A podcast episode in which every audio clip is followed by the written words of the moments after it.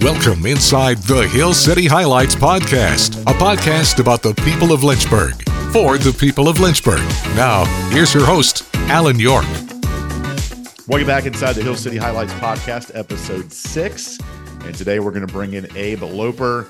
Uh, for many of our uh, listeners, you probably know Abe. I don't know if I've met a person that does not know you, Abe. So good to have you on the podcast here this week. Uh, we're going to talk a lot about uh, financial advising, uh, investing, uh, insurance. Uh, but first, let's get to know Abe uh, from a one-on-one standpoint. Uh, where are you from, Abe? Tell us about growing up, where you went to school, and then we'll kind of dive into kind of what you've been doing the last few years. Okay, awesome. So first, thanks so much for having me. it's an honor to be here. so I was born in Cleveland, Ohio. Grew up kind of moving around a lot, Ohio, Kentucky, a couple other states, but um, went to college in Michigan at a small liberal arts school called Albion College. I got a double major in literature and visual arts, which I don't know what I really thought I was going to do with that. Um, I just knew I liked those things. Uh, I was on the track team in college. I threw javelin, which was super fun, and um, and then worked full time for a nonprofit in Chicago after after college. And uh, while I was in Chicago, there was uh, a girl visiting a friend of hers, uh, and that girl was from Lynchburg. Hmm. So uh, we met, got married. I live here now, and uh, that's the long and the short of it. We've got two kids, uh, an almost thirteen year old and an eleven year old. Wow. Yeah, I went to a liberal art school as well, Guilford College in Greensboro. played baseball and football there. And I don't know about your school. Mine 1,200 students. Everybody knew everybody. Uh, it was the right place for me at the time. I could be a student athlete and uh, compete at an NCAA Division One institute or Division Three institution, and feel like I accomplished stuff as an athlete. Right. And, and learning what I want to do post college. Did you feel that way with your experience as well? Yeah, yeah, I had an overwhelmingly positive experience in, in my undergraduate at Albion. Uh, I, I go back every now and then um, since then, I, I, I, finished an MBA with Liberty and an EDS with Liberty. um, but I go back every now and then for homecoming or something. I, I, was a member of the alumni board at Albion, and I get to talk to my my track coach, and, uh, and I say, "Hey, coach," uh, and he's retired now, of course, and and uh, you know, coach, I, I probably should have given you a little bit more effort. Right? I was a kid. I liked my my social time. If I could go back and do it again, I would do it differently and he said, Abe, did your experience on my track team improve your college experience? I said, Well, yeah, absolutely. He said, Then that's all, that's all that matters. Uh, he said, did you, did you learn how to be a better, better person?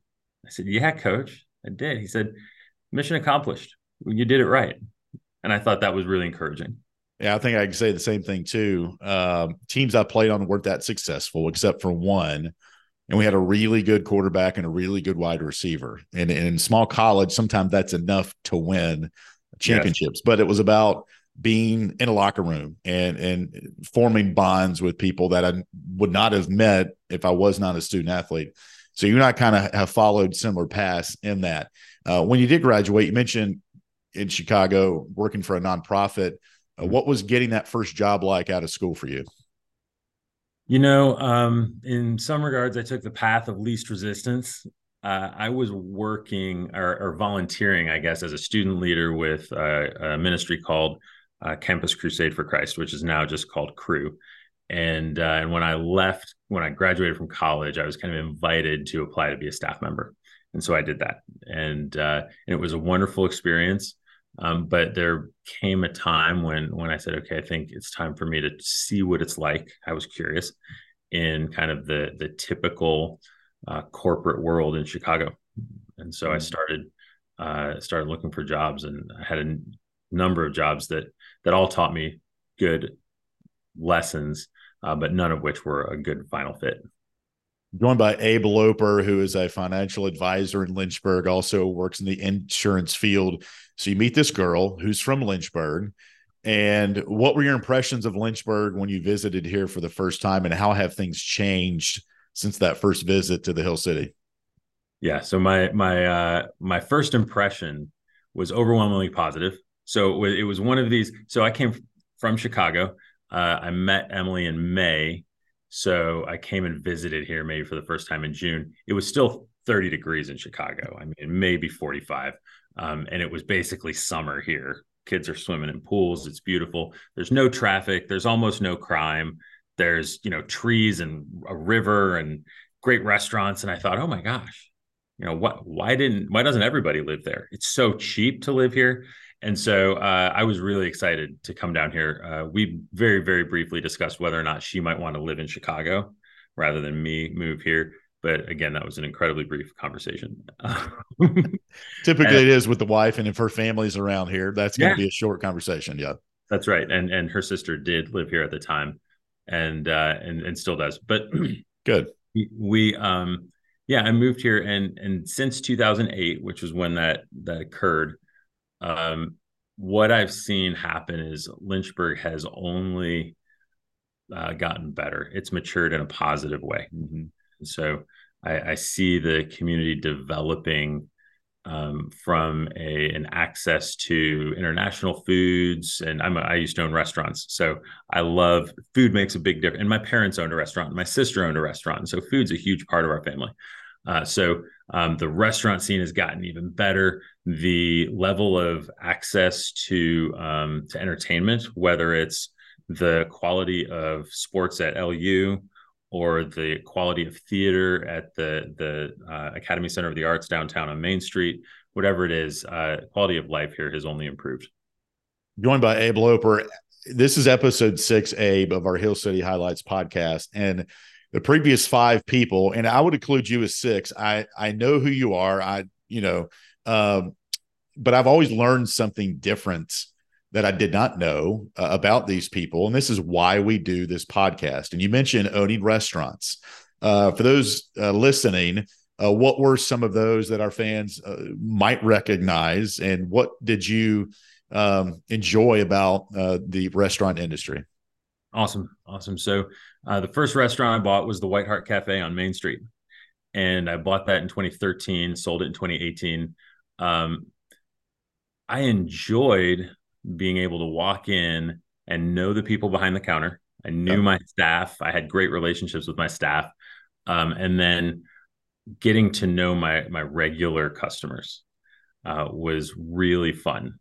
Uh, it was fun to go in and see, even if I didn't know the customers, it was fun to go in on a Saturday morning in October when the the farmers market was hopping across the street and there was a line out the door at the restaurant and it was packed and just to think wow we're providing something that people want. Uh, what a really cool um, realization as a retailer yeah. then uh, and then you know some of the things I didn't like. Well, first I I also uh, opened a, a, coffee shop in the mall called Blackwater Coffee, which was bought by Tommy Clark and is now called Mission House. Mm-hmm. And uh, and then I had a, a deli in Wyndhurst that I bought from a previous owner and kind of kept it the way it was called City Place Foods, yeah. and that for a few years before selling it. But um, but yeah, the, some of the things I didn't like, you know, you're never off the clock uh, you you deal with people not showing up, and that impacts your bottom line. And you didn't do anything wrong. Um, you're just kind of at the mercy of of a particular staff member, or and maybe not for for a bad reason. Maybe it was because it snowed and they couldn't get out of their driveway, or they had an emergency at home. Mm. But just being uh, more or less very out of control of your of your income when you have a, a, a family of restaurants is, is a little bit unsettling for a guy who's raising two mm-hmm. kids paying a mortgage. Sure, absolutely. I completely agree with you on that. Joined by Abe Loper with Loper Financial, uh, episode six of our Hill City Highlights podcast. Since I've known you, Abe, um, just watching you at networking events or just seeing you around town, it just seems like, and not seems, you, are a guy that people are attracted to. It, it's your personality. You know, you might be squeamish when I say that, but um, just the way you communicate with people is really, I think it's a God gift that you have. Mm-hmm. Um, what, what do you enjoy about being in the community and just getting to know people? Because it seems like the kind of guy that you are. yeah, and I really, uh, first off, thank you for the compliment. Um, I, I do enjoy that. Your observation is correct. Uh, so if you were to rewind about 25 years, a little more, almost 30 years now. Yep. To, to Abe in high school. Uh, I was I was a big fat jerk.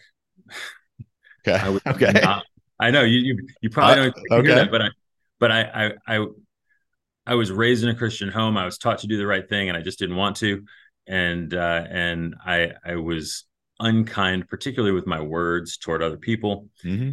I, I tore other people down out of insecurity, and um and there was a, a, a light switch almost that that was flipped going into my senior year of high school. And i realized i had some self-reflection had some some folks who who knew me well who i was willing to listen to spoke into my life. Hmm. i realized i wasn't doing it right. And i had to i had to make a, a significant 180 degree turn and say i'm going to start um, valuing people. Wow. And i'm going to show them that they're valuable when I spend time with them, almost uh, a because that's right, but also almost as penance for what the last few years had looked like. Sure. And um, and I have ever since embraced every opportunity to spend time with people and to hopefully make them feel good.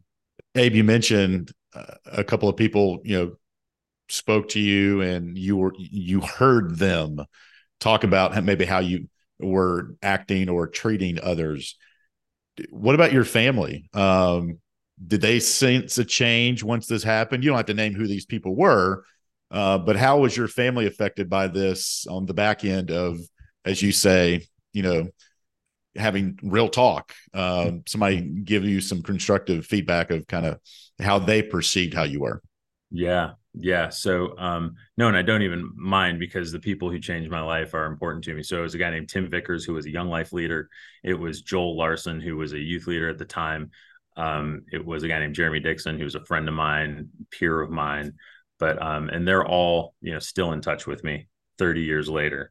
And uh, my family, I wasn't really open to hearing it from my family. I'm Okay. sure they Yep. but, but I do recall my dad saying, you know, hey, um, I notice a difference in you. What made you, you know, go from acting like this and being this guy to being a totally different person? And I think at the time I was like, what? That's crazy, right? Because that's what a high school person says. I don't know what you're talking about. Right. yeah. And we both have teenage kids, and that's how they act day to day sometimes. So, yeah. Yeah. Um, so let's kind of fast forward now. Abe, we're joined by Abe Loper with Loper Financial, episode six of our Hill City Highlights podcast.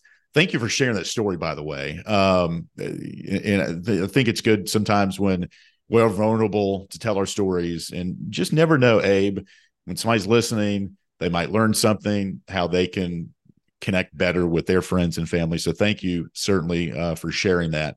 Um, today what you're doing with Loper Financial. How did you get into that? Like I said, I've seen you in the the networking circles around town and um, always getting to know people.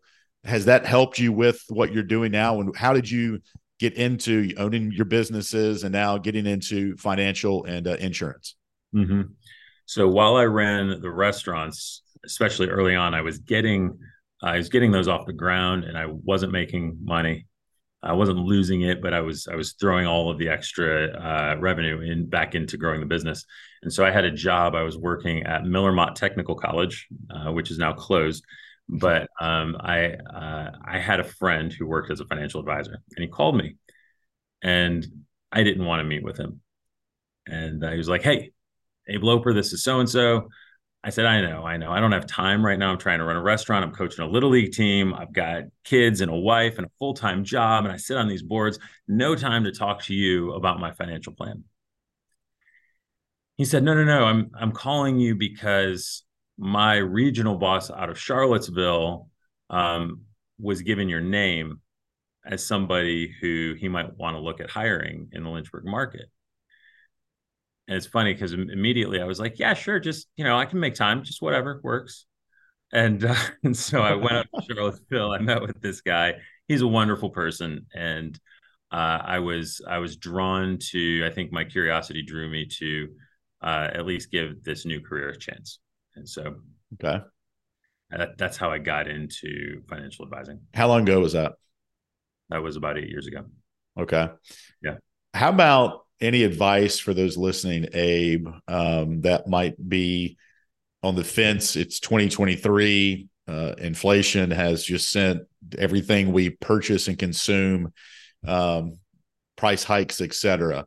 That being said, um, if, sitting from your seat, it's important to save and if you can invest some. For those just beginning, maybe younger graduates of mm. school, etc what advice do you give them uh, with financial advising and how do you think you can help them out?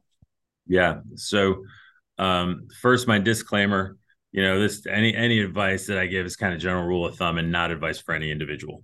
Yep. Uh, but th- what i would say is that nobody ever says man i wish i wish i hadn't started saving so soon.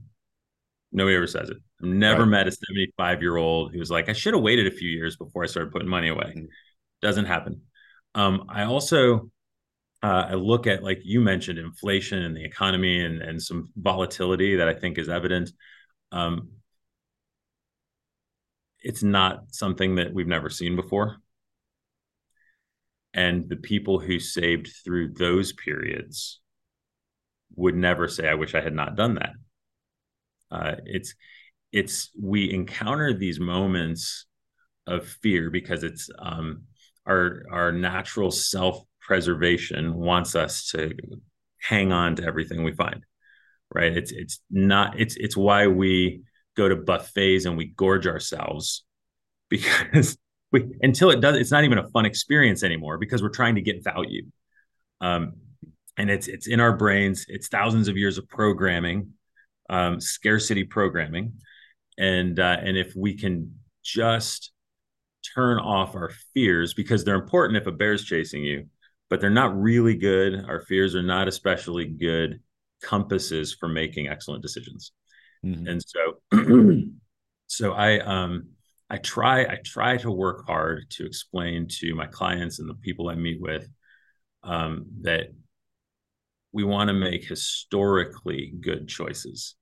And so we need to think about what 80 and 90 year olds say today, uh, because we that is our future. Assuming some catastrophe doesn't happen uh, to us as an individual, I'm going to be an 80 year old someday.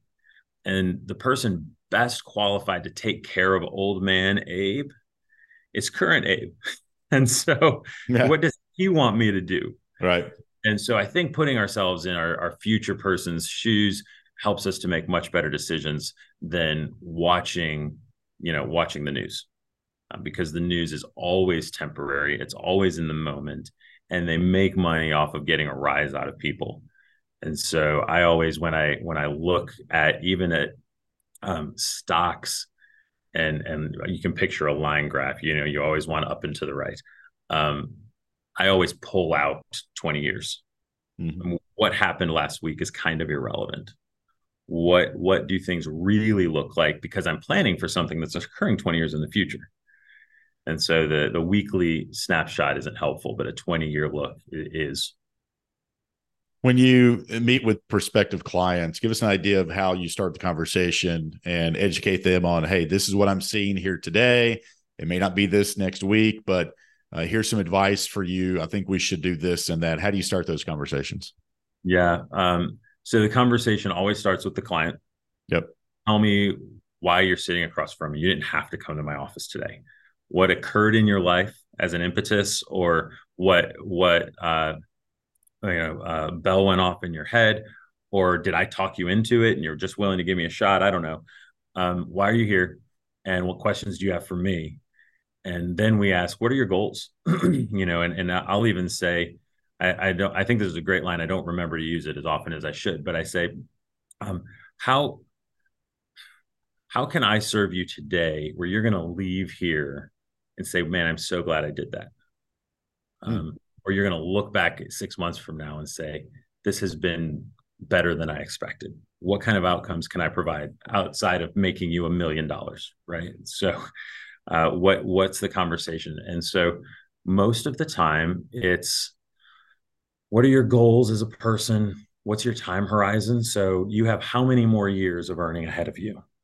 And maybe we'll even discuss whether or not your expectations are are are accurate. You might think you have to work till you're 70, and I might tell you you don't. You might think you can retire at 50, and I might tell you you can't. Yep. Let's come to come to an agreement on your time horizon, also your risk tolerance. What's your personality like? You know, are you real? Are you cool with risk? Are you up for buying a restaurant that closed because it wasn't making enough money? Because um, I am. I'm that guy but I can't invest everybody like I would invest me. That that would be inappropriate. mm-hmm. What's your risk tolerance? Um, and then what are your expectations from a communication perspective? Do I need to talk to you every week? Maybe I'm not the right guy. Do I need to talk to you quarterly? That might make sense. Maybe you just want to fire and forget it. You want me to keep track and you're not going to look and you're not going to ask and we can touch base once a year. Um, but I need to figure out what the prospect or the or the client is like and and what they're looking for. So we set expectations and then decide whether or not it's going to be a fruitful relationship. Tough question to ask here, but I'm going to just to educate our fans and, and listeners, Abe. Yeah. Um, like customer comes to you this week and says, Hey, I want to open up a Roth IRA. Or are there things like that that are safe to start investing? And if it's not the Roth IRA, is it something else that um, you would recommend? And I'm sure it's different case to case, I would imagine. It is. So it's definitely different case to case. Um, for some people, even opening a Roth IRA, which has very few downsides, isn't the right move. Yeah. Um, because, for example, if you contribute to a Roth, your maximum, that means you then cannot contribute to a traditional IRA mm. because the maximum for IRAs in general. Um, and the traditional IRA has tax benefits associated with it now that somebody might need. Um, so sometimes maybe the Roth isn't the right thing, but I would say that as somebody comes to me and says, "Hey, I just want to do this thing," I'm going to make them aware of the, the positives and the negatives, and then we're going to say, "What you know? Are you still? Do you still want to do that?" And if they are insistent, and I've had this happen mm-hmm. on doing something that I don't recommend, I just have them sign their name to a piece of paper that says, I wanted to do this against the advice of my advisor. Yep. And typically, when you put that in front of somebody, they won't sign it. Uh, they'll just say, no, never mind, we'll do the other thing. Because we all have to be held accountable. And in my job, there's a lot of accountability. Sure. And I'm not just accountable to my clients, but I'm accountable to regulatory organizations to make sure that I do the right thing as a fiduciary for my clients. And um, and when you take that accountability and you ask the person who is not an expert, who has isn't licensed, who hasn't made this their life's commitment to sign off on the decision, even if it's their money. Oftentimes they say, you know, you know what, never mind. They'll second guess that. Mm-hmm. And I mm-hmm. think that makes sense because if you ask, if I insisted on uh, buying a house that my agent said was really a terrible house, it had cracks in the foundation and roof leaks, but I really wanted to pay way too much for it. And they said, fine, but you've got to sign this. That would that would cause me some hesitation as well. Yep. It, it would me also. Joined by Abe Loper with Loper Financial giving our listeners a lot of advice uh, with financial advising here in the the world that we live in in 2023. You also mentioned insurance, Abe, uh, mm-hmm. part of the portfolio that you provide. Um, what other products uh, do you provide outside of insurance, and um, how do you start those conversations with those that may not be insured that are learning about the insurance business? Also, yeah. So uh, typically during that initial kind of discovery meeting, which I never charge anybody money for that, we just sit down and we find out what are your goals, your time horizon. If I find I'm asking questions, uh, how old are you? Do you have kids? Um, do you have life insurance? Oh, you you've got five kids and a mortgage and no life insurance. Mm. Okay, you know what? I would be that guy if somebody hadn't to- told me or taught me. And so let, let me tell you what I think would be appropriate for your family. If you need life insurance, I can sell you that.